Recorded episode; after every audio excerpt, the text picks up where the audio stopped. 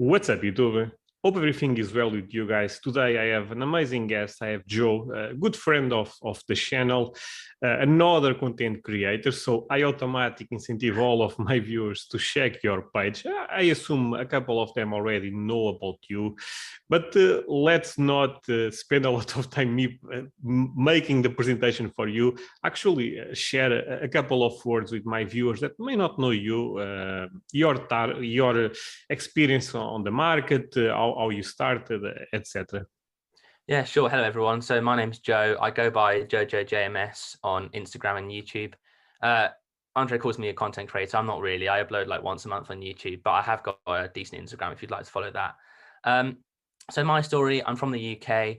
Uh, I've actually got into cars through my shop. So I actually run a, a eBay store, which I've ran since I was quite young. I was about 12 or 13 when I first started it. And I kind of moved into sort of soccer card investing as opposed to just buying and selling in the last sort of three three years or so. Um, so that's my story. And then aside from my cards, I'm also a die-hard Liverpool fan, um, and uh, I think we'll win the league next season. you guys, you guys actually took a player from my team, uh, Darwin Nunez. oh yeah, oh yeah, of course. Yeah, you better be good. I, otherwise, I, I'm blaming you. Yeah, because I, I support Benfica. Yeah. So yeah, uh, again, it's a pleasure to to have you with me. This was I I, I was actually since i recorded my first episode i think i started talking with you that eventually we need to do this and uh, today is the day so I, am really really happy. Um, i assume you know how this work. I have five questions for you. I know you also have a couple of questions for me and we basically go back and forth. I shoot you a question then you you ask me another one. At the start we basically just share a couple of thoughts but and uh, when all the questions are done we go back to the first one and have a, a longer conversation. Uh, is that okay? Absolutely Okay, so actually we'll start with my first question for you. Uh, like I said, just give me your, your first thoughts. Uh, question number one. I see that you've been getting more into pre-war, um, one of the areas in the soccer card market. And uh, what is the best quality you see in that market versus other markets? Because at least, and you can correct me, I, I believe you, you are engaging on that market more and more every day. Absolutely. And my pre-war is definitely my main area of focus. I'd say the defining feature of pre-war at the moment is the collector base and the quality of the collector base. Okay, that's a, a, nice, a nice answer for sure, and we'll expand on that in a minute. Yeah. I, right now, you can uh, ask me one uh, question that, that that you have. Yeah, sure. So, um, I was wondering if you had a defining moment in sort of your journey where you sort of realized whether you were doing something wrong or right, and how things changed after that moment, if you had one? Um, difficult uh, answer, a difficult question. I did warn you. And will be difficult answer to, to be fair. I had a lot of those moments that I thought, you know what, I'm doing things right. Other times that I, I end up questioning what I'm doing. And I think is normal. I mean, we are talking about a super speculative asset, so there is no correct answers um, in this market. But uh, the one that and again we go back to this but the, the yeah. one that recently i've been realizing more and more is uh, i don't want to to be um, almost a refugee of psa of uh, uh, beckett etc i want things with uh, true rarity that, you know what, uh, does not matter if my card is in a SGC slab or a PSA slab. It's, it's, a card that the market is strong, almost no matter the grade. I know that's super difficult and to mm. certain point the grades will, will always matter, but lately I've been realizing that uh, more and more. Um, so yeah, uh, basically going from condition rarity more into true rarity, even though I still see a, a, lot of merits in condition rarity, especially for super iconic uh, cards. Cool. So, Great answer. Question number two. Uh, you have a big eBay store and you have been featured by eBay, eBay UK, right? Mm. Uh, a couple of times, actually. I'm always seeing that on your Instagram. I even saw a couple of uh, YouTube videos. Do you believe eBay will remain, since I would say you have a partnership with eBay mm-hmm. right now. Uh, do you believe eBay will remain the best place to buy mid slash high end soccer cards? Because uh, actually, let me say one thing. Because right now we are seeing that LCC have been gaining a lot of momentum. Goldin, uh, basically yeah. the other, even my slabs. Yeah, yeah. Cards on the table. I'm pretty um, close with eBay, so my answer might be affected by that relationship. However, I would still say, even probably if I wasn't in such a partnership, that eBay is definitely the place for mid end, and then I would say low end as well. I know that wasn't part of your question, but low to mid end. High end is different. I agree that there's probably uh, a whole separate opportunity there for auction houses like PWCC and Goldin to um, sort of hone in on that area. But I would say that without eBay, actually, a lot of the market would collapse because eBay is the, the source of most um, comps and it's also the source of a lot of data for uh, rarity of cards and it's also the source for just finding cards as well. So without eBay, I think there'd be a lot of problems for soccer card collectors, particularly particularly soccer card collectors, because of the nature of soccer cards, which are an international thing. Um, I think eBay is the place where that comes together, and you can get data on those things and also find those things. No, yeah, I I would say I don't agree on one hundred percent, but we go back into that. But in general, I agree with a lot of your your points. Um, and uh, and yeah, uh, great great answer again. So cool. shoot me your question. yeah, sure. So I've noticed that a lot of people who got into soccer cards started out as sort of investors or um, betters or gamblers on the market, and then they've slowly sort of moved into becoming a collector, having fallen in love with whatever they were buying. I was wondering sort of where you are on that spectrum, and also where you see that spectrum going in the future.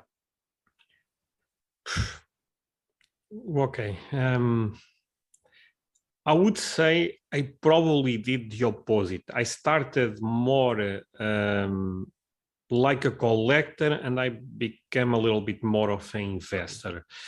Uh, because uh, I started a couple of years ago, uh, prices are not what they, they are uh, today. And at that time, since prices are not super crazy in my mind, I, was actually investing in uh, in other market, in this case, Magic the Gathering, mm. and that for me was where I I, I really like to to put my money, reserve at least, etc. But with time, and especially with the, the, explosion of the pre-modern market, even in particular Messi rookies, because I, I had a good amount of them, um, I started changing my shift a little bit because I thought, you know what, maybe actually soccer is is a, a better opportunity than uh, TCGs. Uh, in this case, mm. Magic the Gathering, but even Pokemon, I, I had a, a, big collection. So I end up doing the opposite. Where the market is going is is a great question because. Uh, there is a lot of people that like you said they, they came to the market just because they think this is a huge wave. I'm gonna you know ride the wave make some money move on. But then they, they start falling in love with the game. They start falling in love with the and you know soccer cards are so different than the american typical sports cards because mm you can collect a card from Portugal, from uh, Netherlands. So many countries have so many, so much, so so so different releases that uh, is actually great. Uh, is is a challenger for sure, starting to understand all of that stuff, but but is also amazing. So I might my, I, I, started in a different way, like I said, yeah. but I believe people will do basically what you said. They they yeah. probably start like I'm a flipper. You know what? I actually like this type of stuff, and we need to be better as a community to to help those guys. You know, yeah. even right. when and and I will criticize my, my, my, myself right now. Even when I started the channel, I remember saying, uh, oh, the ultra modern guys, the people from America. And I honestly regret that because.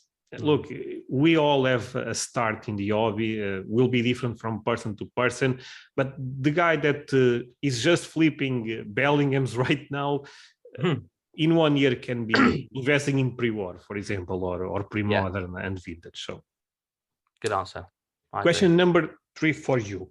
PSA, um, and I think you are aware of this news, will open soon a grading office in Europe. They will start like more a middleman, but the plan is, is yeah. to, to open a grading office. And you are from uh, that, that region. So, in a few words, what you think about this? When you saw the news, what was the first thing that you, you ended up thinking about? If you can, I was, um, to put it like mildly, unbelievably excited. I actually think that this is probably the best news that the UK market will will have and has had so far in its journey. No, yeah, I look. I wish was in Portugal or or in other Yeah. country because of, of the Brexit. But uh, as far uh, they, I- I'm aware, they will try to probably set up some type of middleman that I can send cards, for example, to France, and then they redirect cards Yeah. to Yeah. to the UK. So probably will also be great news for for me. But uh, yeah, this is uh, again we'll talk about this in a minute. But I I also got quite uh, excited. So, uh, do you have any other question for me? Yeah, I've got one more. Okay. I said I a- my question was going to be whether you uh, do you set goals, and if so, uh, what are those go goals, or if you'd rather not share, how long term are those goals? How how far ahead are you thinking? How are you giving your actions towards those goals? Okay. Um, I have goals, but uh, I've been realizing that my goals change almost every day. I know this may sound crazy, but sometimes, you know, I'm not feeling that market anymore. Um, at one point, I was very close to buy um, a Pelé Aquarela because I'm, I'm trying to find a nice Pelé rookie.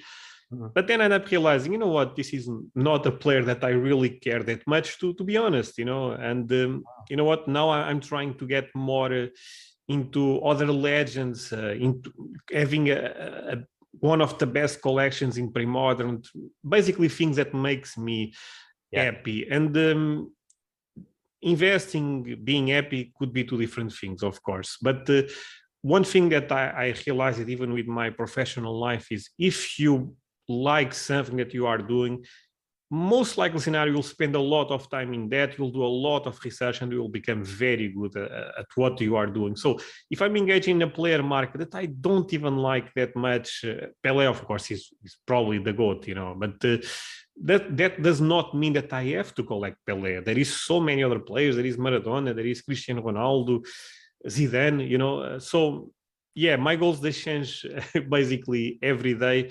Right now if i had to to to share one with you is i'm trying to have almost uh, all the important cards that you can imagine in pre-modern of course this is not easy and, and is a long uh, term goal but i really like pre-modern because basically it's the players i saw and uh, for me there is something special there. And i also believe a lot in demographics in the future that more people will think like me on this one.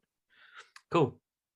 So, question number four, uh, and this is actually related with something that you said on my Discord on the hot takes. You said, uh, rare, uh, eye appeal beats rarity, uh, but most people prefer rarity over eye appeal.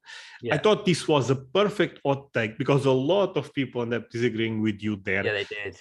And by the way, that's a good sign because if I go there and I say soccer is undervalued, everyone will agree with me. But that's not the what take in, in the end. I mean, what take is something that is spicy almost that most people go, What is this guy saying? Yeah. And yeah. I, I had that reaction. Wait, what? High appealing is more important than uh, than rarity. Um, but explain your thoughts because I'm really curious about that. Yeah, absolutely. So my my thinking on- on that is is that if if you believe in the soccer card market and you believe that you know in the next 10 5 10 20 years that collectors will come in and they'll appreciate cards then you've got to bear in mind that they're dropping you know like four sometimes five figures on a piece of cardboard. And ultimately uh, obviously there could be many reasons why that person buys that card but ultimately if, if one's a collector it might be because they really like looking at that card. And if that's the case then actually the best card the cards with the best eye appeal actually become the most desirable because uh, if i'm if i'm dropping let's say let's say 10 years down the line i i win the lottery and i drop you know 500k on a psa 10 ronaldo um the and I, and, that, and, I, and I genuinely love that card then i want to be able to look at the best looking copy i can see or i know of that exists Mhm. and I think in cases where you can compare that to rare cards, uh, which are maybe in slightly worse condition, actually, the, some collectors might desire the card which looks better. Because if we move into that space where cards become art almost, then art becomes a matter of eye appeal, and eye appeal therefore becomes really important for people spending a lot of money on cards.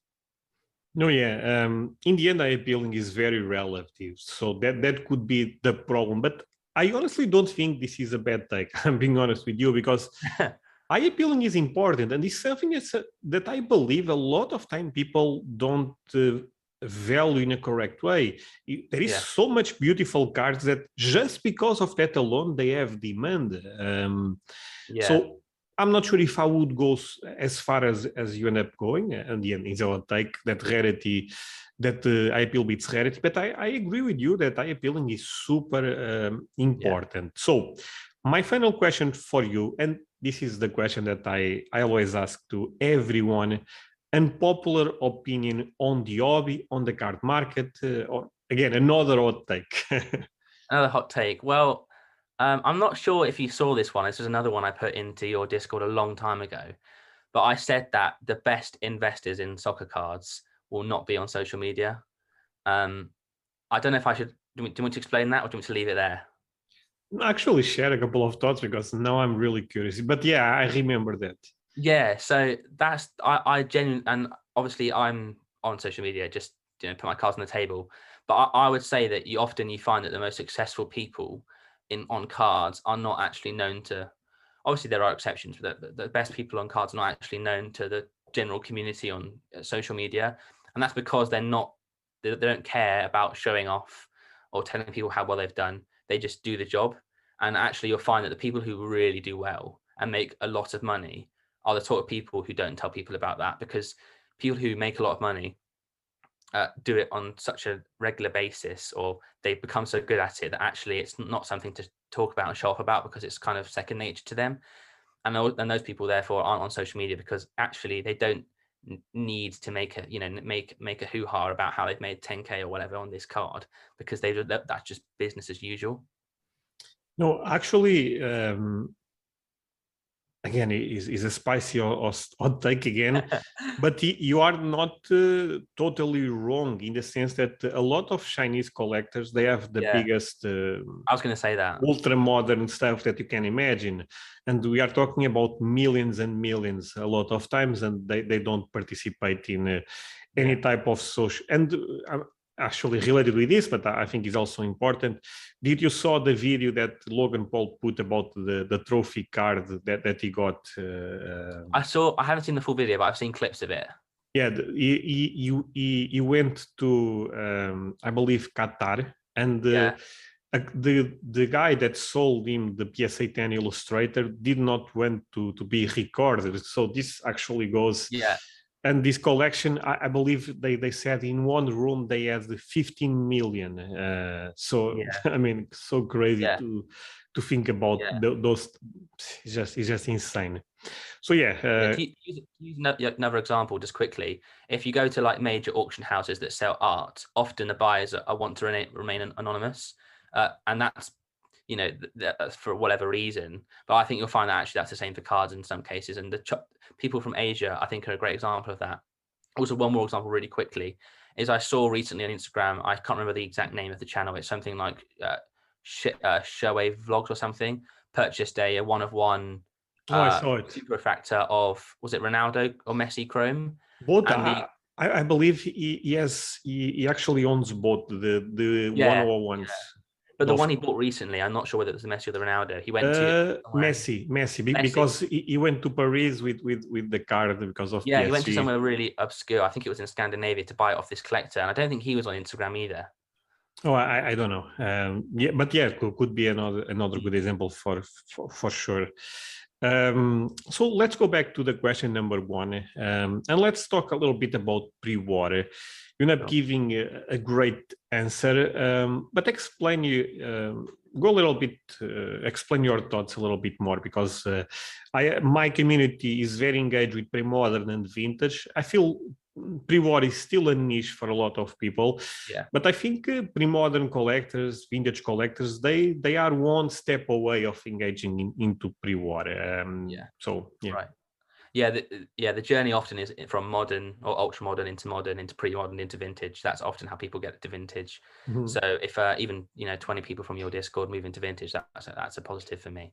Um, so yeah, so my answer to your question was that I think that the vintage card market or the pre-war card market has the best collector base, and what by that, um, what I mean is, uh, the I don't necessarily mean the, the deepest pockets, but I mean the people at the core of that niche, or the niche of the pre-war, genuinely buy cars because they appreciate them and they love them, not because they want to buy them to invest or because they want to make money on them.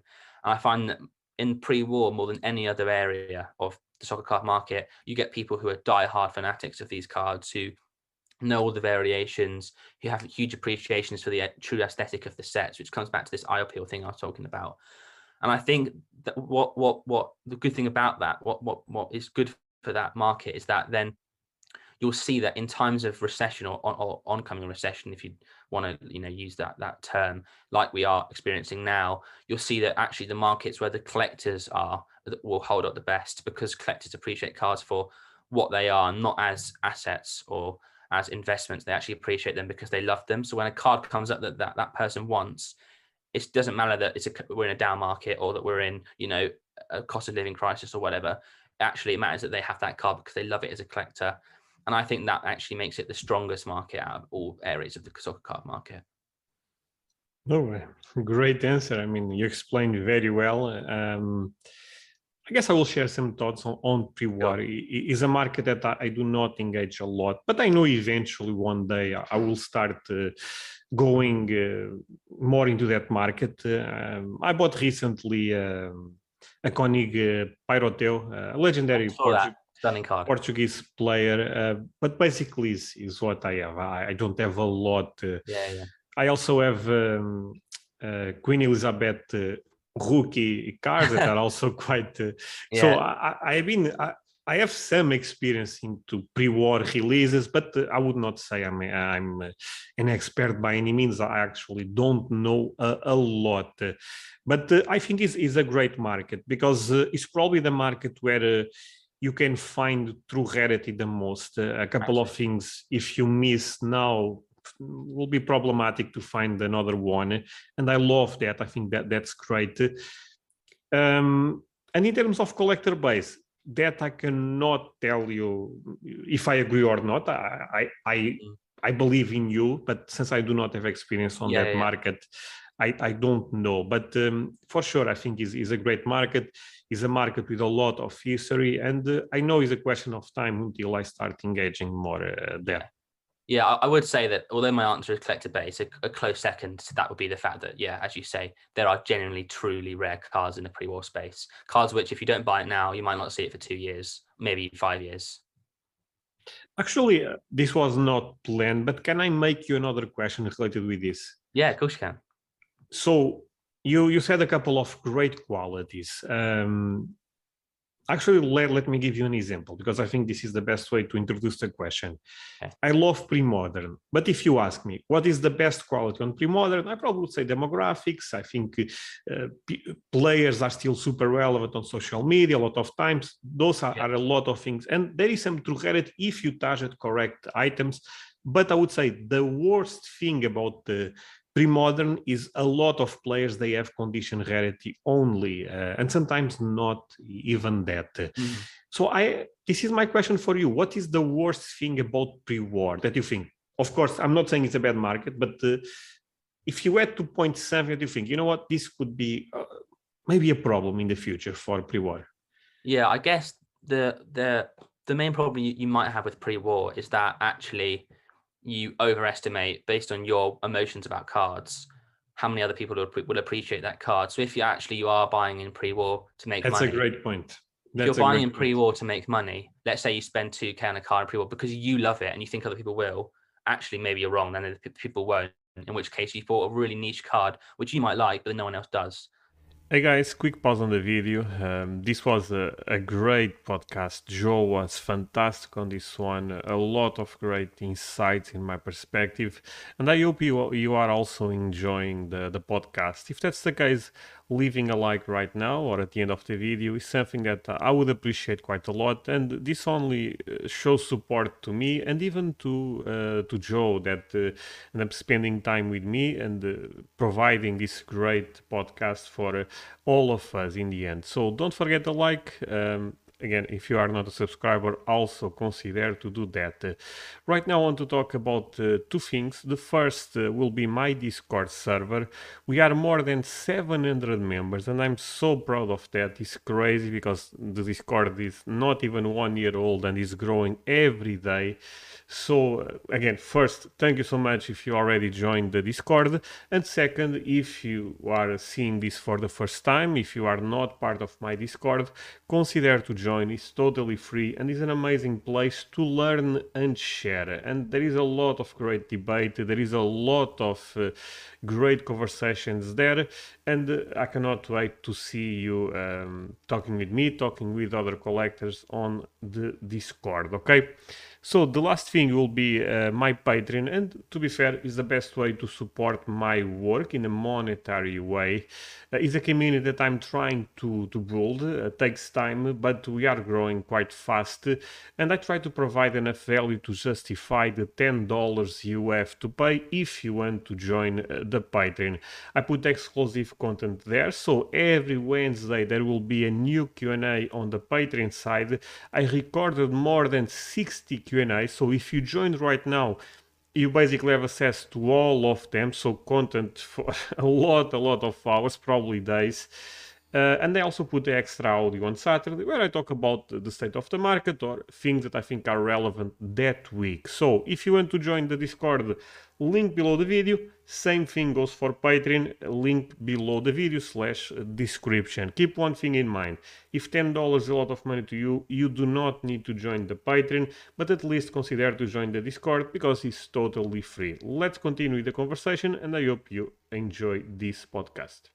No, that that's that's a great point, and honestly, was um, if I had to give also an answer for pre-war in terms of a yeah. bad quality, could be that because the thing with vintage with uh, even with pre-modern is we know the guys that we should touch it right? I mean uh, everyone knows messi cristiano ronaldo if you go to vintage garrincha beckenbauer all of those. And in pre-war i know there is uh, dixie dean there is a couple that are also quite important but the other ones seem at least for me seems more like a guessing game will people realize the Absolutely. greatness of this player or not and that can be dangerous because maybe it, you could be correct but the market never appreciate uh, yeah. basically your perception uh, so yeah again, you're essentially uh, gambling on other people liking what you like uh, outside of the big you know the big 10 cards yeah, I actually have, have, a couple of videos on, on a similar topic to this that is explored market versus unexplored markets.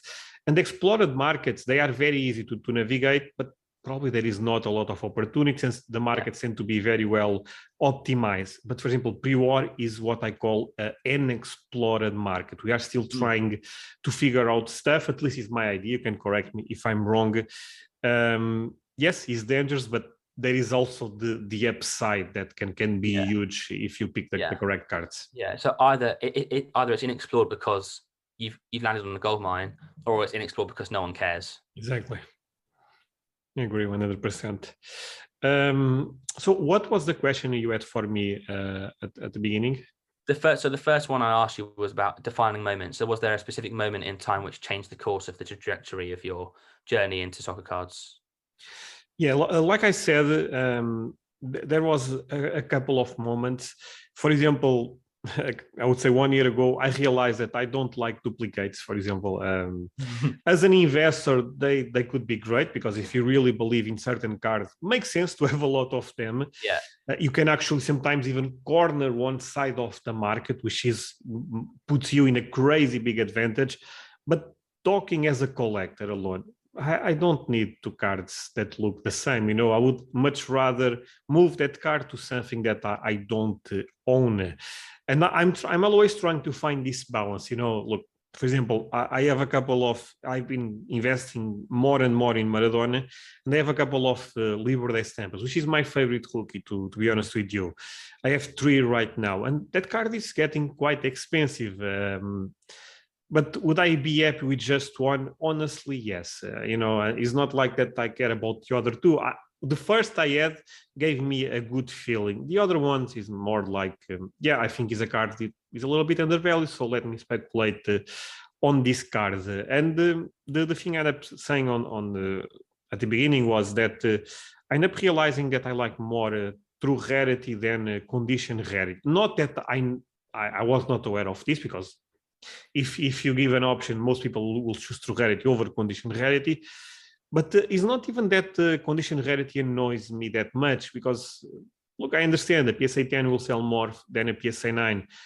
But in the other end, uh, sometimes I feel so unfair by grading companies, you know, that oh, yeah. This card looks so great. And uh, I'm not trying to, to be rude with PSA, Beckett, whatever, you, you name the, the grading company. But uh, if you think about uh, we all play this game but we all know this is a really weird game because look you have your pre-war cards that you love right um, you spend i would assume sometimes hours looking at your collection uh, seeing yeah. if this card have a nice eye appealing you send that card to sgc to psa the grader yeah. that started grading three months ago looks at your card for 20 seconds uh, probably the guys and i'm not criticizing really but that's the reality.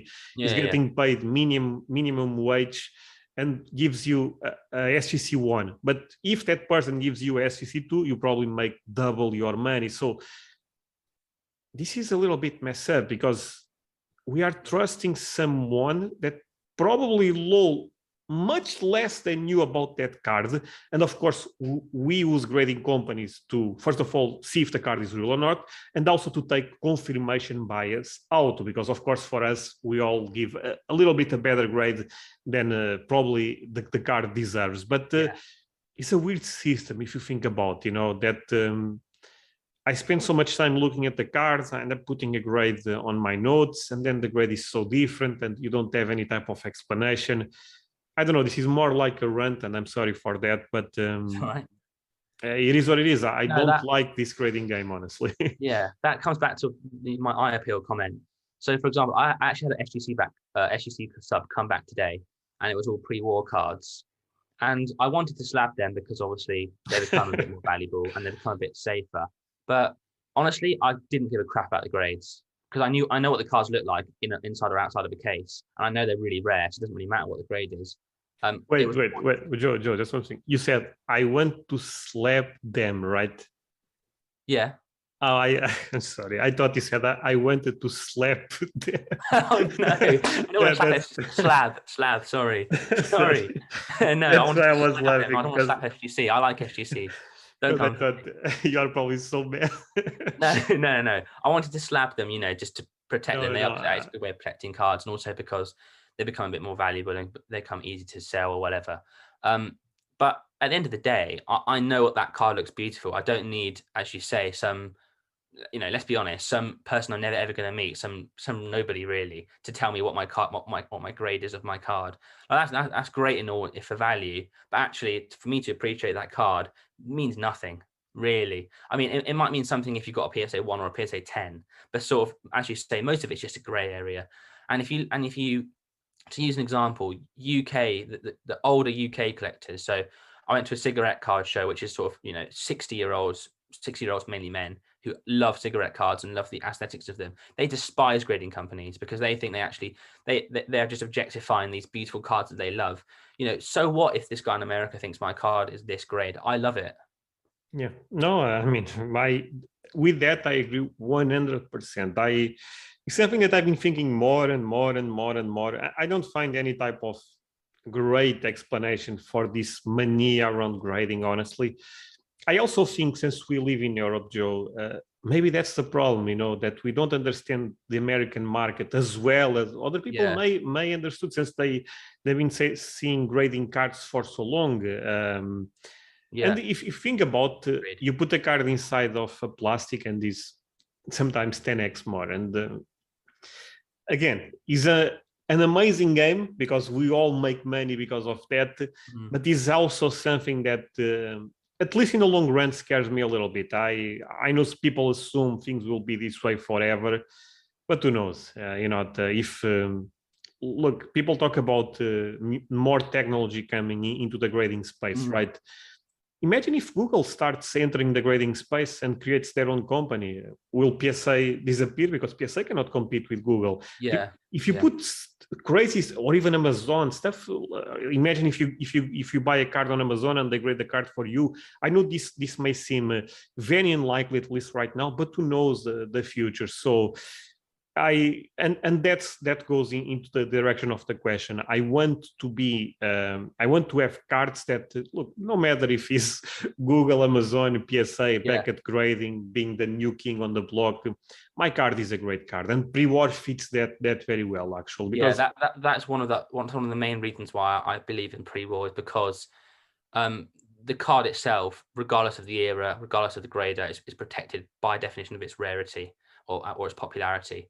And what scares me a lot, as you as you allude to, is what, what yeah, what if PSA closed down tomorrow and actually, what, what if what if it's un- uncovered that actually PSA are unreliable or people I don't know, there's some sort of um Joe, Joe, just one thing. PSA is a big company, but there is much bigger companies going bankrupt, mu- much bigger. I mean, PSA Yeah. is not even in. So, and there is something around the hobby that they believe, you know what, this will not happen to us. Look, if you the SP 500, which is the biggest companies uh, in Yeah. America, there is companies that go bankrupt there. You know, so Yeah. if you put that in perspective. Uh, again I, I don't know maybe i'm being a little bit too negative but um, No, I, I, but I'm yeah. generally I'm generally very. Uh, I, I think I, I'm probably I'm a bit weird in this way, but I think about every possible sort of outcome. And the, the thing that scares me the most, if I was to use an example, is PSA assign my card at a grade ten tomorrow. Uh, in five years, PSA go bust. PSA become, uh, you know, people don't rate PSA cards anymore. I send it to a different company. Let's let's say to use your example, Google grading, and they give it an eight because it's an arbitrary grade assigned assigned by someone who doesn't really know what they're looking at. Joe, I, I saw a guy posting uh, um, that he has, I believe, a Topps Chrome Messi. Sent to CSG, got a grade. Sent to Beckett, got another grade. Sent to PSA, PSA said was trimmed for some reason. Yeah, I saw that post. I saw that post. Sent to Crazy. SGC, got a 10. I mean, I'm sorry, but Yeah, I and this is a topic that a lot of people do not like. Uh, I know. I, I, I'm worried of. I don't want to annoy your viewers. No, but I- but your your PSA cards are probably fantastic, and I'm no, not. but but I also have a lot of viewers that also that completely agree with us on the, Yeah. and I believe more people are agreeing with with this Yeah. uh, lately. yeah, just bet um, if you can. I, I would always say that you should buy a card for the card, not the grade. I- I- No, I, I would say, i'll say that till the day till, till the day I die. I will actually I will share something. I will not share the card uh, because I think the person don't want me to share the card. Mhm. But uh, there will be a new card appearing on the soccer card market that is a huge card. Uh, I will not say the player because I really believe the person don't don't want me to to share that. And he sent the card to PSA. The card never was graded and got a 1.5. The card looks amazing. I don't even, I mean, is is not even a vintage card, by the way. Mhm. I don't know what what, went wrong. Um, you put you look at 1.5 in other cards versus that and does not look the how, how can both be the same grade? I, I, I guess I can I can use an example of mine. I recently bought the Ibrahimovic rookie and the Ronaldinho rookie, both PSA 4. My Ronaldinho looks like a PSA 4. My Ibrahimovic looks amazing. So Yeah, again, it's so weird to some and if you try to explain that to a kid that don't have any type of bias to this stuff, he probably cannot understand that. How could uh, you know it's it's a Yeah. complex topic, honestly, but um yeah, I I agree with you with with pre-war on, on that sense. That's why I'm saying eventually I will go into pre-war because I know I, I- I will like the rarity. Uh, but even in pre-modern, you can find true rarity in a lot of items in, in vintage, of course. So I'm moving more into that direction, and that was a realization. I also told you the other one, I don't even like duplicates. Actually, this could be related with the other question. A long-term goal for me will, will to sell probably all of my duplicates and have different cards because that's honestly what I, I enjoy. As an investor, like I said, probably is not the smartest thing, but as a collector is something that I really want to, to do. So um, the question uh, number two I, I, I, I had, um, and this is a, a very interesting one in, in my opinion, is about PSA UK. Uh, you said that you got very excited. Um, but let's revert the question a little bit. So, of course, and I agree with you, this in general is great news. But you think there is a negative aspect on this, for example? I guess actually let me share first what I think would be negative. Um, I think if PSA opens in the United Kingdom, is not I think PSA, will open on the United Kingdom, but uh, if they start to promoting the, uh, if they start investing a lot of money in marketing, and I think that that's a possibility because they, they want to to have uh, cards to to grade. I suspect uh, I'm talking more about soccer right now, but you can apply this logic to Pokemon, etc. That cards with low rarity that can actually explode in pop reports. And uh, in soccer, a good example could be Merlin stickers. We know those are not that rare. Yeah. So I'm sorry. So um, I would say this could be a negative thing if you are not uh, prepared, but you should anticipate right now what you are doing in the market, basically. I think an- another negative that might be worth considering actually is that the PSA premium, interestingly, you might go down because let's say I I have, as to use your example, 100 Merlin stickers. Right now, I can't be bothered to send those to a middleman or send them to America. But if, if a PSA UK opens, then it's really easy to just go and drop them off there or send them to um, send them to there from my door in a day. Yeah. And in that case, and actually the PSA premium might might decline because, well, well, you know, hypothetically, it might decline because actually I'm no longer paying. Uh, I'm paying for a card. So if I have to pay for a card now on the market, a Merlin sticker and a PSA slab, I'd probably pay more than any other slab because people really prize the PSA slab. But actually, what if PSA grading becomes so easily that actually it's not, it's not. Um, my point is basically that I worry that the, some of the the value assigned to the attributed to the PSA like premium is Yes. because it's, it's so hard to grade cards of PSA right now. And Okay, actually, Jo- if it becomes easier, that premium will decline. Can I add one thing? And maybe this this is is actually uh, your point also. At least, and uh, this is my I guess my example. When I buy a PSA card, I also am aware that I'm paying for all the work that went to be Yeah. to grade that card. And if I live in Portugal, that's a lot of work for me. Yeah, So, yeah. and that could be basically what you are saying. Basically, if you know what grading is easy, I can buy a row and and tr- and see what happens. Uh, yeah, that I agree. That that could be another thing Yeah. for for sure. Um, if grading becomes so easy that everyone can do it, probably middlemen will be the, the ones getting. Yeah. uh, but the, I agree. The convenience factor probably it does. There is probably money in that convenience factor there. Um, people would pr- prefer to, you know, as you say, buy a graded card and raw, raw, buy it raw, grade it themselves. But actually, if I can buy it raw, have a shot at a higher grade than the one I'm looking at, and and it's easier, then I might as well. No, yeah, and uh, especially not related with soccer right now, but uh, for example, with Pokemon cards, with Magic the Gathering, you can go to Card Market, ECG, and buy ten copies, and uh, let's Yeah. hope one get get uh, a ten or Yeah. or, a, or a nine, whatever the grade you want. So, no, I I think that that's a great point for for sure. Um, yeah, But generally, I think it's really positive. I think it will. no, yeah, I I agree. In, it will general, encourage more very good. encourage more people in the UK to grade their cards. And I think I think when people grade their first cards, that that feeling you get is like really addictive. It's so- it's so exciting. Um, so I think people will get addicted to that. and I also think people are more confident trading in graded cards. So if at card shows in London, eh, most of the cards that are graded, it becomes a lot more. Uh, people become a lot, lot, lot more confident. So it's really exciting. No, I, I agree. And uh, you know this because I know you also interact on, on different markets.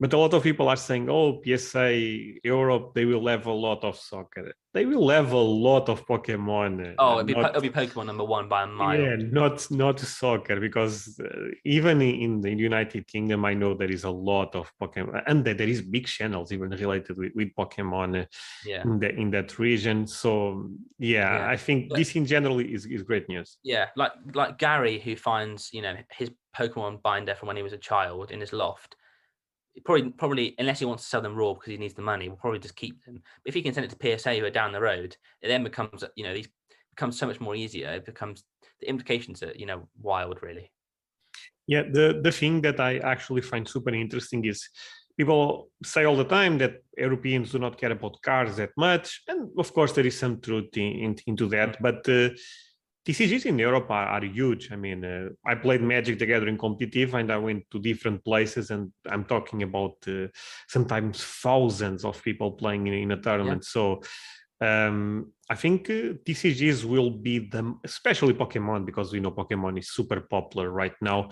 But even Magic, Yu-Gi-Oh, I think they will have a lot yeah. of demand for for that in uh, in the United uh, Kingdom P- PSA. Um, another thing that I, also want to add to to this, and uh, you probably agree with me, is makes a lot of sense that if they are opening in Europe, first of all, they did a lot of research if this was worth it or not, because they will not invest so much money and fail.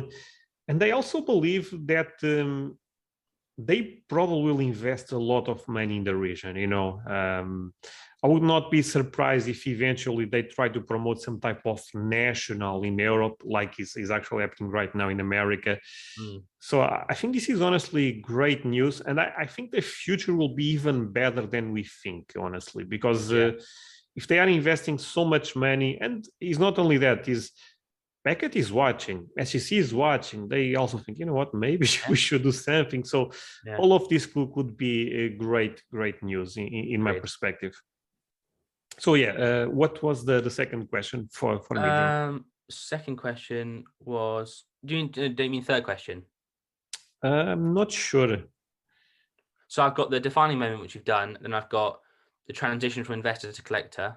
Okay, that I did not uh, answer yet. Oh, you haven't done that one yet. Sorry, yeah. I'm. Uh, it's late in the day. So um, I said so. Often people um, I've found have transitioned from entering the market as an investor and then moving into it and becoming a collector as they come to appreciate the cards. Um, my question was sort of where do you see yourself on that spectrum? Obviously, you, you alluded to the, your answer earlier. No, yeah, actually, my answer was was already a little bit longer on that one, um, and I think will be fun actually to flip the question. What do you think about that? Oh, um, I when I first so obviously I had my business since I was like twelve, and it, it's grown with with my age, um, and that was just to make money. But when it when sort of but that was just sort of buying a car, selling it within a week, or buying a, a you know a, someone else, some buying out someone else's collection, then splitting up and selling it on my eBay. Um, when it comes to sort of investing big money in cards and then betting on whether they'll do better or not, I started out doing that, and um, I mainly did that in modern and uh, pre-modern. But then I really fell in love with pre uh, pre-war, and I've now definitely um, sort of become a collector of pre-war. I would say, obviously, I'll sell cards to fund other ventures and stuff when needs be, but generally speaking, there'll be a few cards that I hold on to now, probably for a long time. Uh, so I've definitely, I'm definitely moving on that spectrum from sort of initially speculating to uh, now collecting, and I think a lot of other people are too. And we've seen some people drop out of the hobby with uh, decrease in the market a bit recently, and those were the speculators who weren't going to become collectors. But generally, people are staying around, and those people, I would say, are more more inclined to become collectors sooner or later. Joe, actually, another question for you because you started talking, and I I realized this is something I really want to know. Um, you have a business with uh, with your eBay store, right? Um, I, for example, I also sell on LCC and other platforms. Yeah but I don't feel like that money relates with my life almost. It's more like uh, I sell it to buy another cards, you know. Yeah. Is but uh, you you are in a different position, I would say, because you actually have a, a business related with with that. How you find the, the sweet spot, you know, that you know what this card is for me, this card is I need to sell because if was me, that will be a problem honestly because it's yeah. so easy to get attached to certain cars but then you think you know what? I need to keep the business going. Yeah yeah. Um, so so i so this is actually links to two questions i've asked you. So one the defining moment and two my long-term goals. I i realized that i was becoming too attached to my cards and i was actually sort of putting my business into a bit of a liquidity issue because i was taking stuff buying stuff and not selling it. And obviously that's bad for cash flow and everything. Of course. So um so I kind of had to had a moment I had to sit down with myself, and honestly, the answer is that I've got to be unbelievably strict on my goals. So I actually this is this is a, a this is something I do. So I actually collect a couple of card games which are really cheap. There's like rare cards to find which don't come up often, but they're not like expensive. They'll be like 10, 20 quid. And I, I use those to sort of um, fuel my collected the, the collector inside me. Um, and then obviously I have the pre-war stuff as well. But generally speaking, I buy everything to sell with the exception of like 10% and I stick to that by being unbelievably strict on my collecting goals. So I can only collect this set, these specific cards from this specific era, and that basically narrowed it down to where I to a point where actually I can there's I can't often buy anything for my collection because there's nothing around. So when it does come around, I can buy it, and put it in my collection. Great, but generally everything else I'll buy would not would would not fit into those collection brackets which I've set myself. No, uh, great, great answer. Honestly, uh, Yeah. you, you I, I, I really well. want to do uh like a, so a content series on my YouTube where I show off my like uh, non like sports card collections, like my Doctor Who album sets and my Spider Man album sets. They're all like quite cheap, but they're beautiful cards and they're like keep me going, you know, in that in that sense. No, yeah, I mean that, that's the thing people need to hear. Even in soccer, I mean, there is so much cheap cards in Spain. Yeah, uh, just just just collect like if if you really want to collect, but you also want to make money, just collect something cheap, like collect uh collect a, ma- a Match Attax or a Panini sticker album, or go back twenty years and try and complete a 1980s Mexico set or 1986 whatever it was Mexico set. Yeah, Joe, and you probably agree with me on this. Is the problem is sometimes people don't have realistic expectations in the sense that they want to collect sheep but also collect things that are great investments. That's super difficult. I mean, cards that are amazing investment, not all the time, but most of the time you need to pay a Yeah. lot of money for them. It's not Yeah. like that other people is not uh, looking there. Um, but if you just want to collect for fun, uh, yeah, I mean, like you said, the Doctor Who cards, uh, Pokemon, even Pokemon cards, there is a lot of Pokemon Yeah. or Magic. It all depends if you want to go for the top uh, quality cards or if you are okay with other also amazing cards that even in the future they of course can uh, can gain some momentum. I mean, uh, you see sometimes that TCG is exploding again, and uh, I don't Yeah. understand that very well, but it's a reality. So. Yeah. Just to go Um, back to one, one thing you said though. So you said some people want to collect cards that are investable. Actually, I would argue then that you're not collecting it. There- There's a part of you that wants to feel collection, but there's also a part of it that wants you to appreciate, and therefore it's not actually you're not actually collecting it because you plan to sell it subconsciously and down the line. So you should only buy things which to collect, which you'll be happy if they become zero pounds worth tomorrow. Otherwise, you you might get burnt. And uh, but but on the flip side of that, though, sometimes you'll find that if you collect something, other people will be also collecting it, and actually down the line, it might do well. So to use a really random example, I I collected a Doctor Who set called Battles in Time. Uh, I've been collecting it for like five years since like 2013 or whatever. Uh, sorry, 2000, 2016. Um, and it was like the cards were like a pound each, pound to 50 pounds each for that. because There's a couple of rare ones.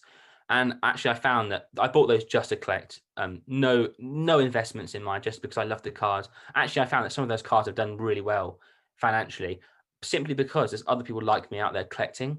So I'd be really careful when you when you buy a card to collect, hoping it will also go up, because you might find that actually subconsciously you're buying it not not to collect, but because you want it to go up, and you're justifying it by saying, "Oh, it's for, for a collection," but it's not really. Actually, it's to make money.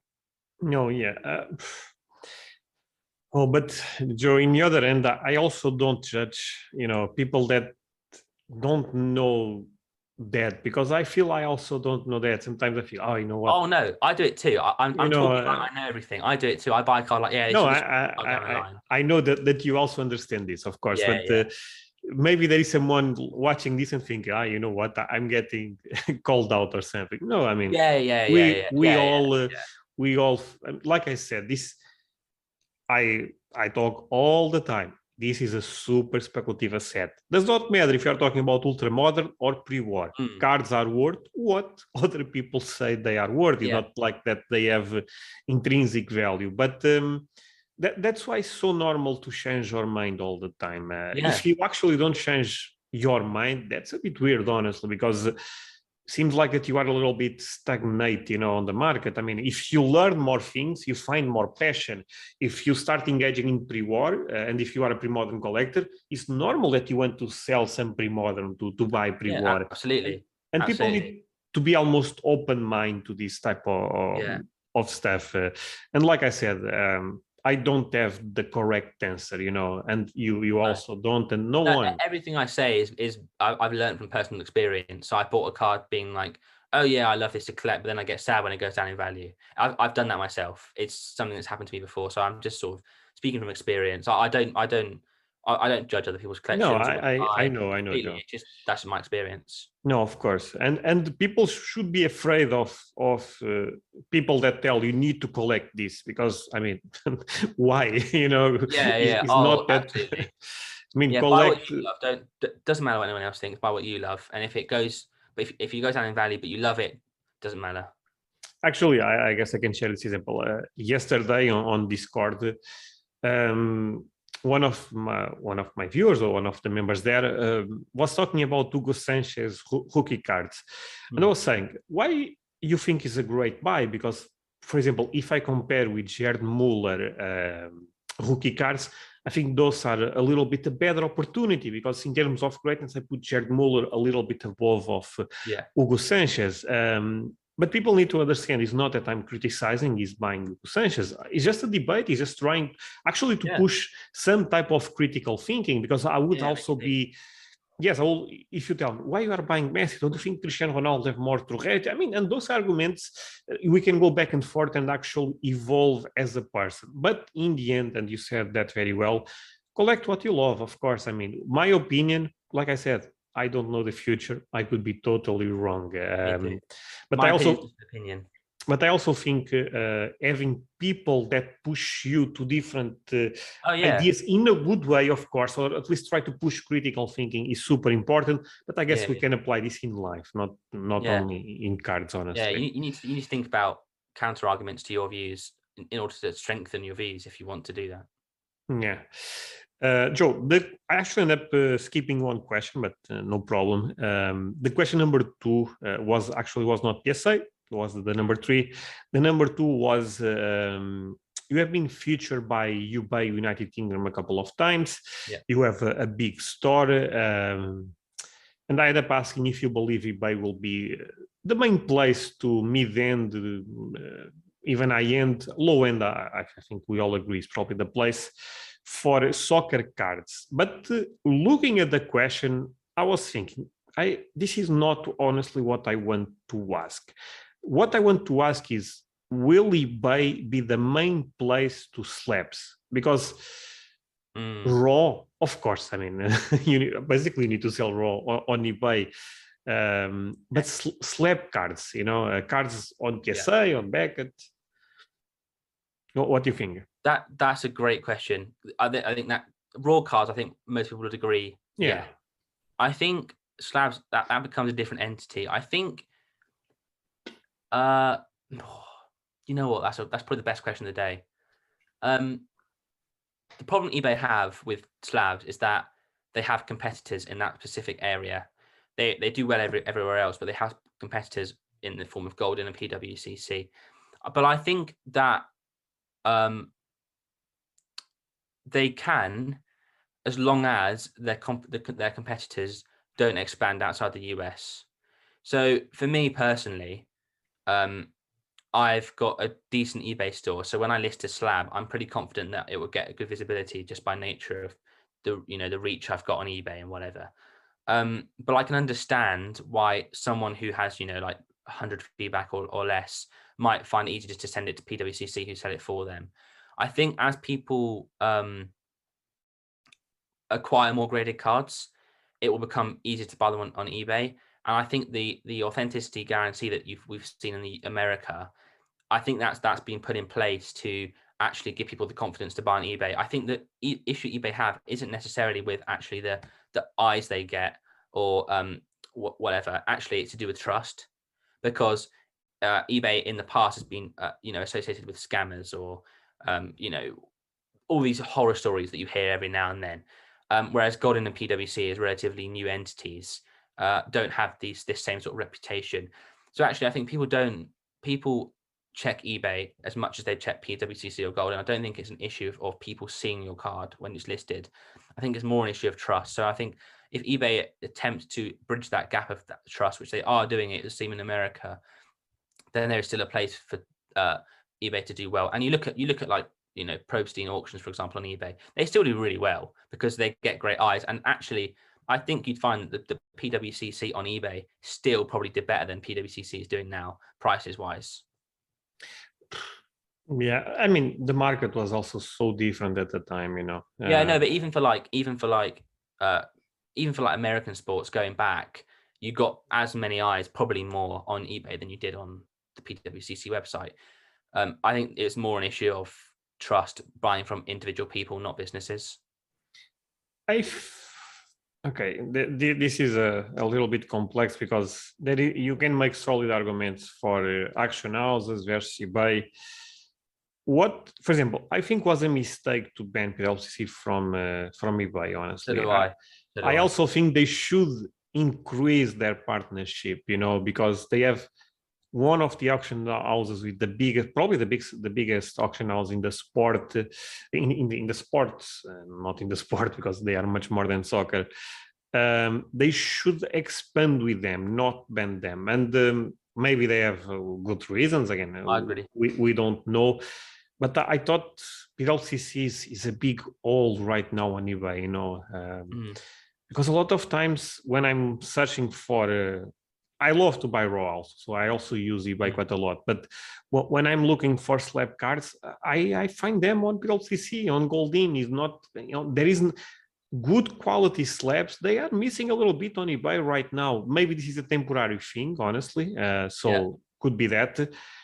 But um, I think the eBay Vault could be a huge thing Yeah. if they know what they are doing. But I also end up changing my opinion a little bit on eBay for one reason.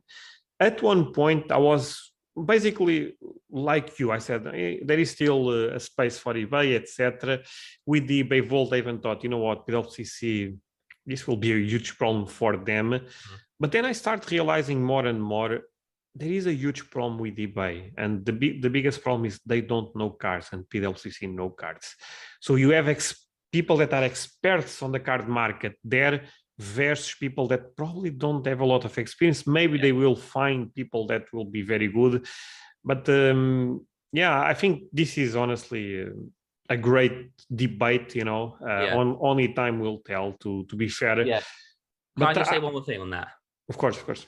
Um, to, just to use an example, sim- similar discussions were had about sneakers and eBay's relevancy to do with sneakers once companies like StockX came around, and I don't know what the other ones are now, but all, all those sneaker companies where you could buy sneakers outside of eBay, but you you still see that some of the most important sales come on eBay, and that's one because for sellers it's handy, but two because uh, it I would say I don't know about you, but I would say with PWCC, the fixed marketplace isn't great because items are generally really overpriced.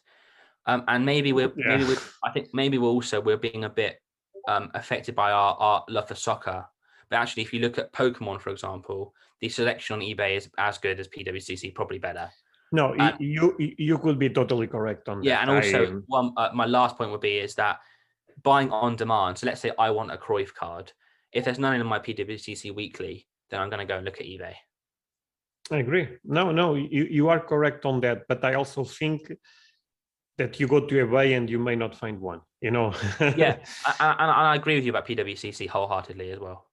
Um, I don't know. I miss PWCC on uh, Me on too. eBay. I- those are the great. Those are great days. They were really because exciting. because I thought they they they again. I don't want to go into the shilling bit stuff. That's between I. eBay and and PWCC. But I, I enjoyed their uh, Me too. you know their, their service. So And I, I, still enjoy. also I, still enjoy them. Can't stand extended bidding, especially as a UK resident. I don't. I don't have the, the bandwidth to deal with that. Look, my my strategy is very simple. I go to bed. I put a couple of bits Yeah. a lot of times under camps. When I wake up, I check my emails if I got the, the email you won. if Yeah, not, Which I never wa- happened to me ever. no honestly this is actually it's funny that, that you said that because i i'm a very cheap person i always try to find the the crazy deal and of course that's very difficult but i'm also patient and that, tends to help but i always i let's say uh, sunday I, I leave a couple of beats, i go to to bed um, and I look, you know what, 50% less than the last camp. And of course, most likely I will not end up winning this week I won so much stuff. This week was a slow week, wasn't it? Yes, because of the national. A lot of people end up saving money for the national. I actually bought uh, a Cruyff PSA2 for 1.9k, um, the Polyrex Computer European On, Football. on that, by the way, I was actually going to bid on that, and I forgot. So you're welcome. Thank you. Uh, actually, in the in the the not this week, the other week, a PSA two that I thought was in even in worse shape sold for I believe three point two k. So all of the sudden, the other one is not even 2K. That's my reason, at least. I thought was because of the national, and I I ended up bidding in Magic the Gathering cards, Pokemon cards that I, honestly I was not expecting winning. Oh, nice. Joe, the, the funny stuff was when I ended up waking up, instead of going to my email, I actually went direct to the PWCC website. And honestly, I thought I zero stuff. Yeah. When I saw the bill, I was like, wait, what is going on was a huge bill yeah. i was not expecting I, I, had the money there to, to be honest but uh, i was like wait what i won i guess i, I can tell you i won a, um, a couple of magic the gathering and pokemon cards but in, in soccer i won uh, uh, the Cruyff psa 2 was mm. around almost 2k I won a Bobby Charlton uh, uh, rookie card, but the rarest version without the, the letters on yeah, the, the top. Yeah, the red and blue back. Yeah, um, I won a Maldini, I won a Garrincha. All of not, I would not say all, but most of that stuff really under the under camps and yeah i mean uh, but i suspect next week maybe next week will still be an opportunity because there is still a lot of people at the yeah, national no, i think that next week's definitely worth looking at yeah, for sure. Um, but I guess you can even apply the the the, the counter argument in the sense that uh, maybe two weeks from now will be not a bad time to beat because maybe people came from the national with almost a new motivation, maybe with more money. So yeah, f- funny stuff to to be fair. yeah. Um, cool. So what is the last question for me? Uh, the last one was about your goals. So, how how long term are your goals? What sort of time frame do you give yourself, and also what are they, if you care to share?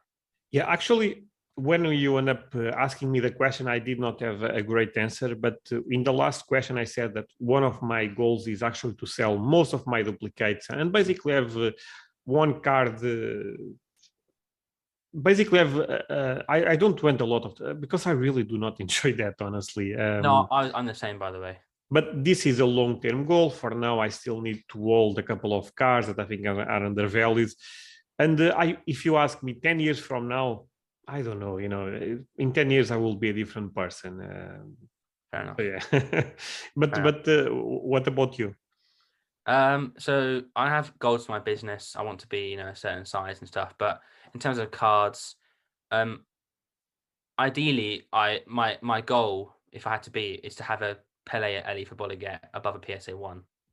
Okay, that that's a great goal, of course. So I'm, I'm everything I do is with that in mind. So whether it's selling a card or buying a card, it's I'm not I, obviously there are exceptions, so like PC pieces or special pieces, but generally for an for an average Joe card, I buy it with the long term aim of okay, this is going to go towards my Pele fund. I mean, it's he's a great card. He's I guess you can debate is the most iconic card in the yeah in the market, and um, I love it. I actually love it. No, one day I also want to to have that card. You know, it's not like yeah, that. Yeah. I, I, completely forget about the Alifabolaget. Um, but yeah, for now it is yeah. not in my radar because I think there is a couple of things that have a little bit more opportunity. Uh, but right. I am I am finding I am finding that actually that like you alluded to earlier though that i'm i'm like stalling a bit. So some of my cards which i've said yeah i'll sell to fund the penalty i don't want to sell. So mm, dixie yeah. dean's an example of that. I don't want to sell any of my dixie dean cards like any of them because i think i'm so, so, obsessed with him. But i did buy those some not all of them but some of them to sell to sell towards that goal. But but uh, joe that's actually a great example of uh, rarity versus iconic because probably your dixie deans are more rare than the Alifabolaget Oh yeah, but in the other end, I mean, rarity. Uh, one other thing that I say a lot of times in my videos: rarity is not the only thing. Of no, course, no. But of course, you can say is one of the most important things. Yes, but is not the only thing. And uh, Absolutely. Uh, yeah. And uh, I, I honestly sometimes, and I do this mistake also quite a lot, especially recently, that. Uh, we focus so oh man this card is pop one this card is so rare yeah but then and uh, this goes into, into again all the, the, the conversation is related that uh, yeah but do people really care about this one i mean uh, yeah this card is much more rare than the Messi Ron Bees or the Alifabolaget. Yeah, but those cards are iconic, and there is yeah. something to say about that. You know, yeah, the, the, the, that card just being what it is gives you a buzz. I remember the first time I ever held a Messi Mega Mega Cracks. Uh, it wasn't like good, good condition or anything, but it's Messi mega cracks. It's got a buzz around it because of the nature of that card. Is the history, right? Is Yeah, is, yeah. all the stories that you saw from other people? It's almost the lore around the card. You know, Absolutely, couldn't agree more with that. yeah. The, Couldn't and agree more. Yeah, the, these type of topics are super complex. Uh, the, we- Yeah, we, we can spend hours and hours and hours talking about Yeah. this because sometimes I also have a different idea. Sometimes I think, you know what? I don't care that much about rarity. I really want to have the most popular cards uh, in the hobby. Uh, yeah. but then, uh, yeah. so is like balance. I, yes, we, those we two. need to find a balance. But uh, again, it's, it's very normal to, to to not be sure about your uh, your pet. You need to find one, but don't think that pet will be a obvious one, basically, Yeah. because you will have doubts. I, I've Yeah. been collecting, for example, not not soccer, but uh, Magic the Gathering for more than twenty years, and uh, right now I'm collecting much less, to be fair, because I really want to focus in soccer. But even when I was collecting for 10 years, I had a lot of doubts, you know, oh, should I go for this set, for that? And Mm. uh, one year after that, I'm changing my mind again. So Yeah, me too. Yeah. And and think about this, Pokemon. Charizard base set is not the the the most rare card in the world. It's actually quite common if you look at the Yeah. pop report. But if you have one in hand, it's a different card, you know, Yeah. because because is so spot on. So spot on. because Joe, It's, uh, just- and it's, it's, it's the allure of the allure of it just for its like reputation. And cards are about that you know i, I- know we are talking a lot about rarity but cards are a lot about this. Oh yeah, that's the flip side. about- Any, any anyone who argues this card is rare, well, you can just argue I don't care because this card is. Everyone knows how sick this card is. yeah that's why and i guess i will shots shots fire right now but i see a lot of people on discord even on my uh, on my discord to be fair and uh, on instagram etc that say oh messi even on bees the pop is going up you should focus on a different messi yeah but that's the most important messi so yeah, uh, I don't know. I, especially in soccer, since we are such a new market, I feel sometimes people forget about this type of stuff. Cristiano Ronaldo mega cracks, the pop end up increasing 50 cards. So what? you know, yeah, I mean, to demand that card have the when you- when you see one for the first time, that's a special moment. absolutely. And uh, yeah, I have a lot Uh, of yeah. no, no, uh, no, no. You you can talk. Yeah. Also, the, the the probability. So let's say fifty new, let's say fifty new collectors come into the market, and there are fifty new.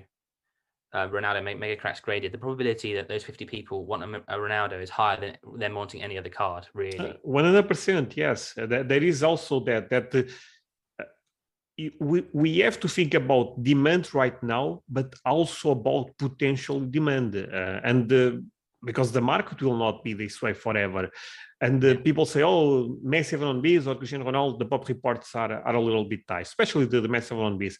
And I would agree with that. Uh, you know, I also think for the market we have right now, you can make great arguments on that front. But uh, I think that's also a little bit short vision, you know, because yeah, yeah, but you think the market will be this way forever? Don't you think that if you hold that cars, uh, if you believe like me that uh, this can become even a mainstream market on, on, the card world, that the pop will, will be actually quite low because if you compare with Charizard, with uh, uh, Yeah. Michael Jordan, Massive on Base is still a quite difficult card to find versus those cards. Um, Yeah. I don't know. I mean, not trying to to say that rarity is not important because, like I said, I'm actually trying to focus more on that.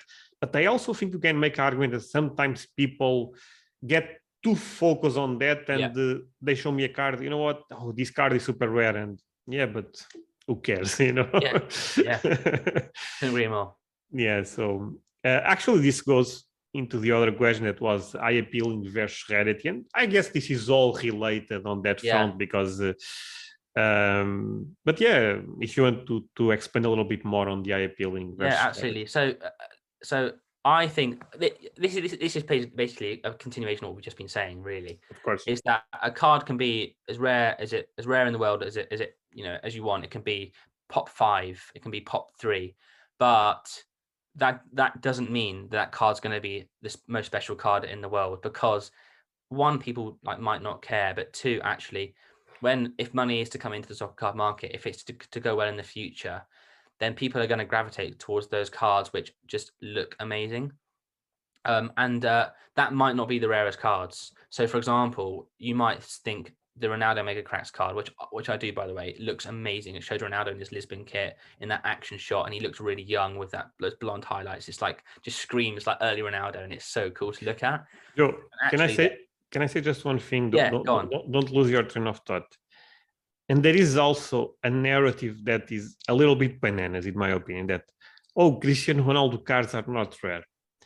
You know that the Cristiano Ronaldo Mega Cracks, I believe on PSA, and again, I know there is a couple on BGS also, mm. is not even 300 copies. I mean, no, no. that's still a very difficult card to yeah, find. this is relative. When, when, I'm saying rare, this is relative to the most common cards in the soccer card market, like Ronaldo. I, am comparing that to like Steve Bloomer's, where the population is less than five. But yeah, but yeah. But but Joe, I think pe- people on soccer, and I believe we have a strong pre-modern and vintage community. They have a, a, sometimes the reality a little bit. I mean, mm. I'm not. I don't want to say a wrong reality, but sometimes they they think that all cars need to be pop five or something. You know, I honestly yeah. sometimes I got a little bit confused. I think, okay, the pop is 100, but uh, the the oh, look, the the Pelé Alifabolaget is 100 copies, more actually honestly, who cares? It's such an important part, you know. Uh, yeah. Yeah, I, I don't know. I think, yeah, and that eye appeal kind of comes into the allure of the card. So if I if I'm a, if I'm a you know like a a banker in the city who wants to spend a lot of money on a card to show off my wealth or show off my uh, you know pr- prestige, I'm not. I'm probably not going to buy a really rare card because then no one will know what it is. I'll buy a card based on one how amazing it looks when that that's to do with the grade and the condition maybe but two actually how that card looks in the context of the card market. So that that card is oh, i recognize that card. You want the card with a lot of history basically yeah with a lot and, of and you want it to be recognizable. So no one really knows about your you know your pre-war vintage car which is really rare but everyone knows that you've got a really nice looking ronaldo mega cracks. I think that's a really important distinction to make. It's kind of the, and, the counter the, argument to the people who are obsessed with pop reports is who cares? And that is basically what that argument is. And the PSA 10 will still be quite rare, but will be more condition rarity, not yeah. But, rarity, but, but so. I think I know I, have obviously I've been talking about condition rarity earlier and saying how actually maybe that's not something that's that that's you should you know is the be all end all. But then again, if I'm if I have a lot of money to spend, I'm going to want the best condition version of that card out there because I'm a card collector, and that's because that you know that's psychological. I want the best. Yeah, uh, and so actually, condition rarity will then come to play there like you said, it's all about balance. I mean, uh, I also don't think if you just, you know, you know, what I only care about rarity 100%. I also think uh, there is a lot, a lot more than that that you need to explore. Okay, but also have some iconic cards, some cards with lore that uh, that are because the, the problem with cards that are super rare uh, a lot of times is they are not very liquid you know because yeah but no. the market is not that aware no look, if you have a Messi 7 is a Pelé Alifabolaget, even a Pelé Alifabolaget, of course, is quite more rare than the, than the Messi, but comparing with, with pre-war, they are basically the same thing. They are not yeah. rare. Um, if you have cards for certain players that are super iconic, you may not get the money you want, but you sell the card. No, don't have doubts about that. I mean, uh, so yeah, this is a very interesting topic. Honestly, this could be a video alone, as you can imagine. Yeah. Um, so the, the final question that I had for you was your unpopular opinion um, on the hobby. Um, can you uh, say again what, what, what you said? Yeah, sure. So I said that the the most successful or the most um oh the, the other hot take correct yeah yeah the this was my other hot take actually i put well i don't know how many i put into the group chat into the discord but I've, this is one of them is that the best um, soccer card collector uh, investors the ones who do make the best decisions and make the best money are probably not going to be those on social media. Um, and I guess the the point I the point I was making with that hot take is that you if you see someone on social media who's done really well out of a card, um, that that doesn't mean that they could do well every time. And th- and this this is a general point about social media in life is you know social media is a highlights reel. It's all the good things that have happened to someone, but that's not reality. Reality is they make bad decisions, they make good decisions, and there's sort of a balance between the two, and they might do a bit better overall or a bit worse overall the best soccer card collectors, I'm not concerned. Oh, sorry, investors. Sorry, I'm not concerned with um with showing off their wins or showing or or discussing eh, whatever. They're concerned with making money, and so because by definition of them being good at investing and making good at making money, it's not going to be sort of natural to them to then talk about it in Instagram because it's not something that's unique to them or special for them because they yeah. do it regularly. Whereas someone, someone, someone like uh, I don't know, uh, like to, to use my example earlier, like Gary, who's sold his Charizard for two grand and made two grand profit or whatever, um, and bangs on about it on Instagram. That's because he's probably never done it before and will never do it again. Whereas the people who do it regularly on a regular basis don't need to talk about it a lot because they do it a lot. No, I mean, okay, so you are correct that a lot of successful people are not uh, sharing their stuff, basically. Does not Mm. matter if it's Instagram, Facebook, whatever. Yeah, sorry, yeah, anything really. No, yeah, so social media in general, basically. Um, okay, but I also think uh, being part of Instagram groups, Discord groups, basically you choose the, the, the platform is also good because first of all you can learn a lot, and I learn a lot from other people Absolutely. on Instagram, etc. And um, for example, I'm a little bit alone on this journey. You know, my friends don't don't care uh, a lot about cards. Um, I have one or two that that they know more or less this type of stuff. I still Mm. have a couple of friends on Magic, but especially I'm talking more about uh, Yeah. about soccer. They don't care about uh, about that that much, and that was one of the reasons I created my YouTube channel at the beginning because I was, you know what, let's share my journey with other people. Maybe I can teach something to other people. Maybe I can learn something from Yeah. other people. And after that, I did Instagram. I I, I never. I believe I have an account, but I don't even use a personal Instagram because I'm more a Facebook guy. I'm old, so I Mm. never went to Instagram that that that much. Um, but for cards, I think Instagram is great. You know because even sometimes to sell stuff honestly because you know Mm. what I'm, I'm always trying to improve my collection if i make a story of a card that, that i'm selling so uh, honestly everything is related in this conversation it's all again about balance you know No, I, um, I- I should clarify. To, to be fair, I've probably been not clear. I don't mean that they, that they don't have social media accounts. I mean, like they, they could be in Discord channels, but they'll be like silent members, or they they, won't be. they are more quiet and, but, but you not- are they're- correct they're on not that The ones who are the, the loudest people in, in that they're not the loudest people on social media. They'll be and- the scenes. And you are 100% correct. I, know some collectors uh, in soccer and even in Magic the Gathering that they know a lot about the market. They they talk with me private, but uh, they don't even communicate a lot with other Yeah. people. They they know their stuff. Sometimes they also ask me stuff, but they are very quiet in general. So you are correct on that. And uh, again, it's not a market that I engage a lot. But ultra modern, we know China is is completely dominating ultra modern Yeah. right now. You see sales stronger on on uh, Chinese websites versus um, uh, eBay, for example. So there is a, there is a lot of truth Yeah. in, what, in what you said. Of course, yeah, uh, every now and then on, on vintage Discord, you get someone whose na- username you don't recognize share a picture of this, you know, this like fifty thousand dollar card, yeah. um, and that's because not because they you know that they don't have social media, it's because they're not interested in, in what, what the loud people are saying. They're interested in making their own decisions on, on their own terms and with their own thought processes. Joe, that's is very fun that you said that because uh, yesterday a new probably is watching this, but a new member ended up joining my my Discord server. Yeah. and he ended up sharing, and you you can check that after the video. He ended up posting uh, um, his Iniesta collection. The guy had the Noir card, I believe, uh, uh, as um, the one of one Topps Chrome that we end up talking about Messi and Oh Cristiano Ronaldo. And he ended up posting this was a Spanish collector out of nowhere and went, wait, this is probably one of the best Iniesta collections in the world. And this Yeah. photo uh, is flawless Lionel Messi. So the guy probably have a crazy collection Yeah, and uh, basically said, you know what, uh, hello, I'm new here. I will post some, something. yeah, And we all went, wait, what is going Yeah. on? Who- who is this guy, honestly? yeah, yeah, yeah. Um, but Yeah. basically ended up just joining the, the Discord and that's it. Yeah. yeah yeah 100% my, my my advice I, I i say like advice my experience is don't listen to the people that are the loudest on social media because actually the reason they have they're the loudest is actually because they don't have a lot to say it's always the people sort of that you like that like the like the example you just gave those are the sort of people you want to talk to if you can.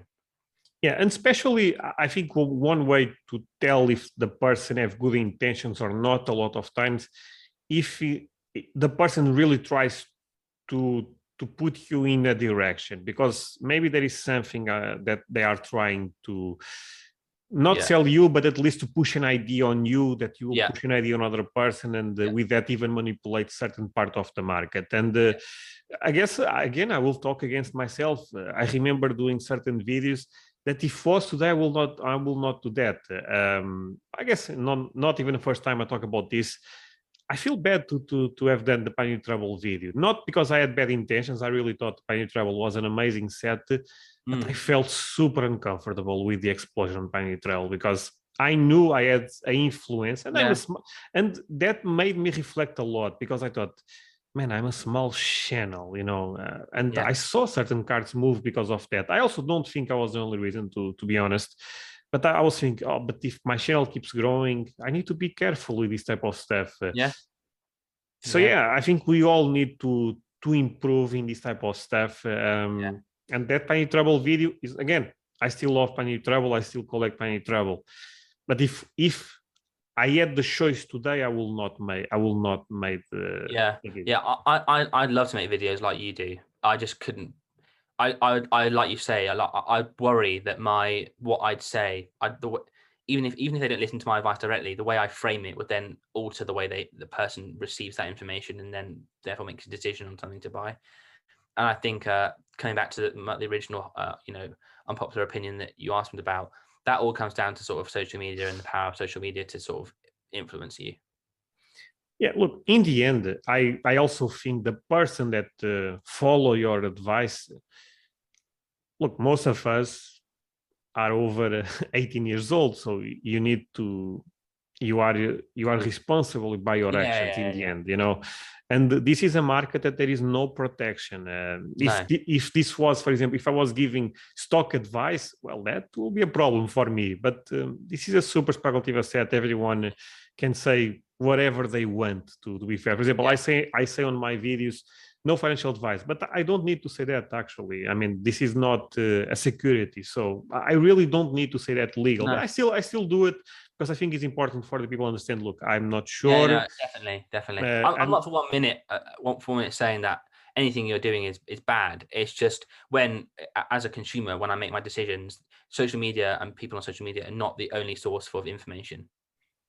Yeah, and uh, I guess I can share this with you and with with all the viewers. To be fair, Mm. the the reason I started doing more podcasts uh, and less that type of content was I feel I was feeling a little bit uncomfortable with that content also because in the other end it's very difficult to not talk about cards if you have a channel about soccer cards. So yeah, and there is always a guide no matter what you do oh you are pumping this you're pumping that um, and I, I I end up facing myself in situations that uh, when I made the video, I was not pumping anything, but I realized that I end up selling a card after a couple of weeks.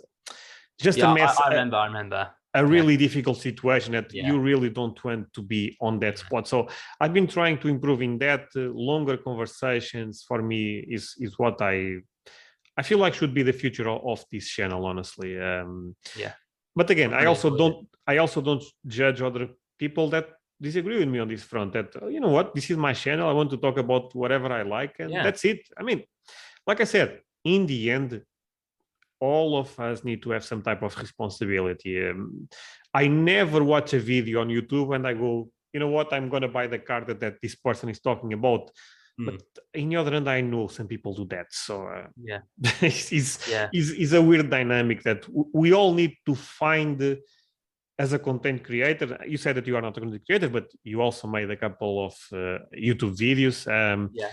But yeah, even like my mail day videos, people will see what I've been buying and think that because I'm buying it, they should buy it. Uh, I'm not even saying to buy it. I'm just opening it on camera.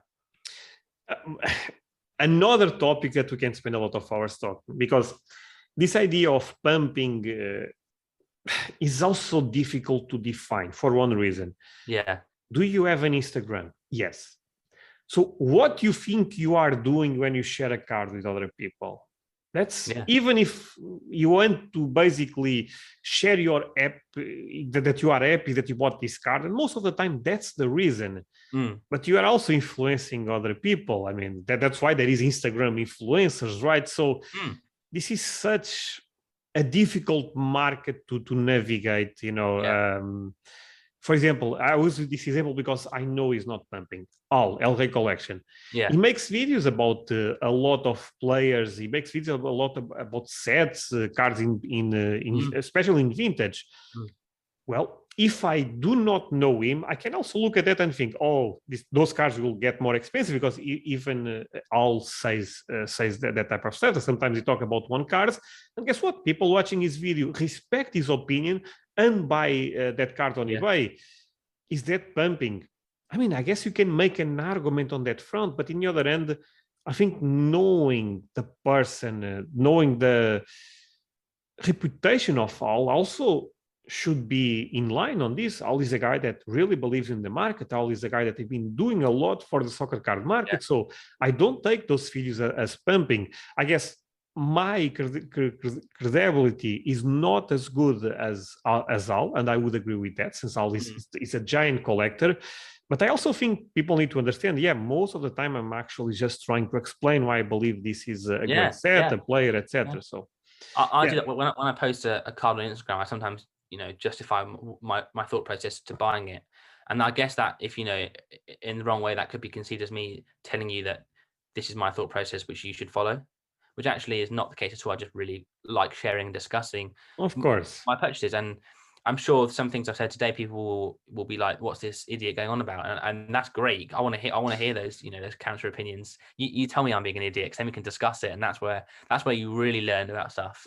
I agree 100. percent uh, Spot on on that. I, I, I that type of discussion is, is where you actually evolve. You know, it's not like yeah.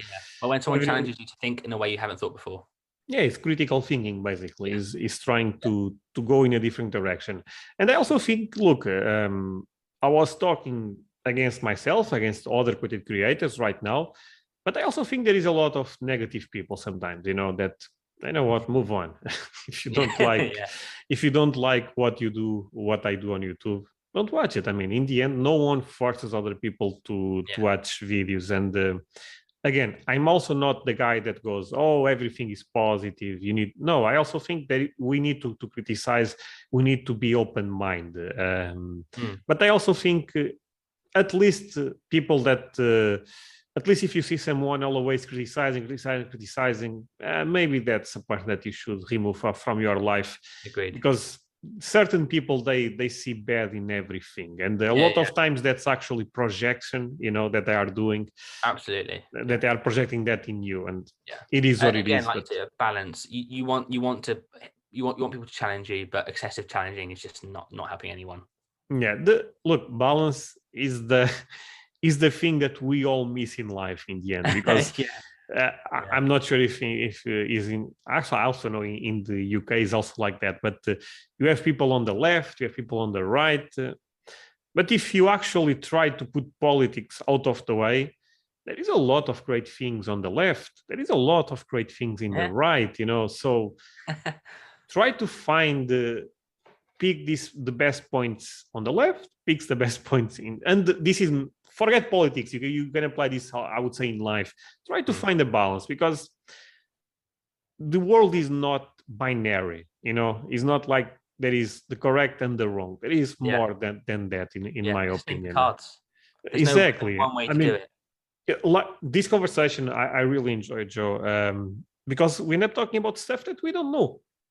I mean i what is your uh, goal long run? I don't know short term even short term i'm not super sure you know so and the the the problem that i see a lot of times is people try to force you to go into their direction because they feel if they have more people going that direction they reinforce their beliefs but in the end uh, a balance is, is what you, you Yeah. should you should try to, Yeah. to have It- And it- ultimately, each to their own. If you like something, you like it. Don't let anyone tell you otherwise. Um, obviously, don't throw money at those. Well, I wouldn't suggest you throw money at those things unless you're confident in it as well. no yeah. Um joe it's more than one hour. Thank you so much for uh, for uh, for coming. Um i really enjoyed the the talk um and um, yeah we, we should do it uh, other, other day. Um not the next podcast, but who knows in, in next year uh, or at the end of the year. I, I honestly yeah, yeah. don't don't know. Like I said, I'm still trying to figure out this YouTube stuff. Uh, but yeah, I, I, really enjoyed. So thank you so much for for spending time with me. It means a lot. Um, and yeah, um, I think all my viewers will check should check out your Instagram, your your YouTube. I will leave all all, all the social media below the video, and uh, was a pleasure. Yeah, it's fantastic. Thank you for everyone for having me. And uh, if you're still listening, then you're not and you're not bored, bored by my voice, then you've done really well. Yeah. Thank you so much, guys. See you next time. Bye. Cheers.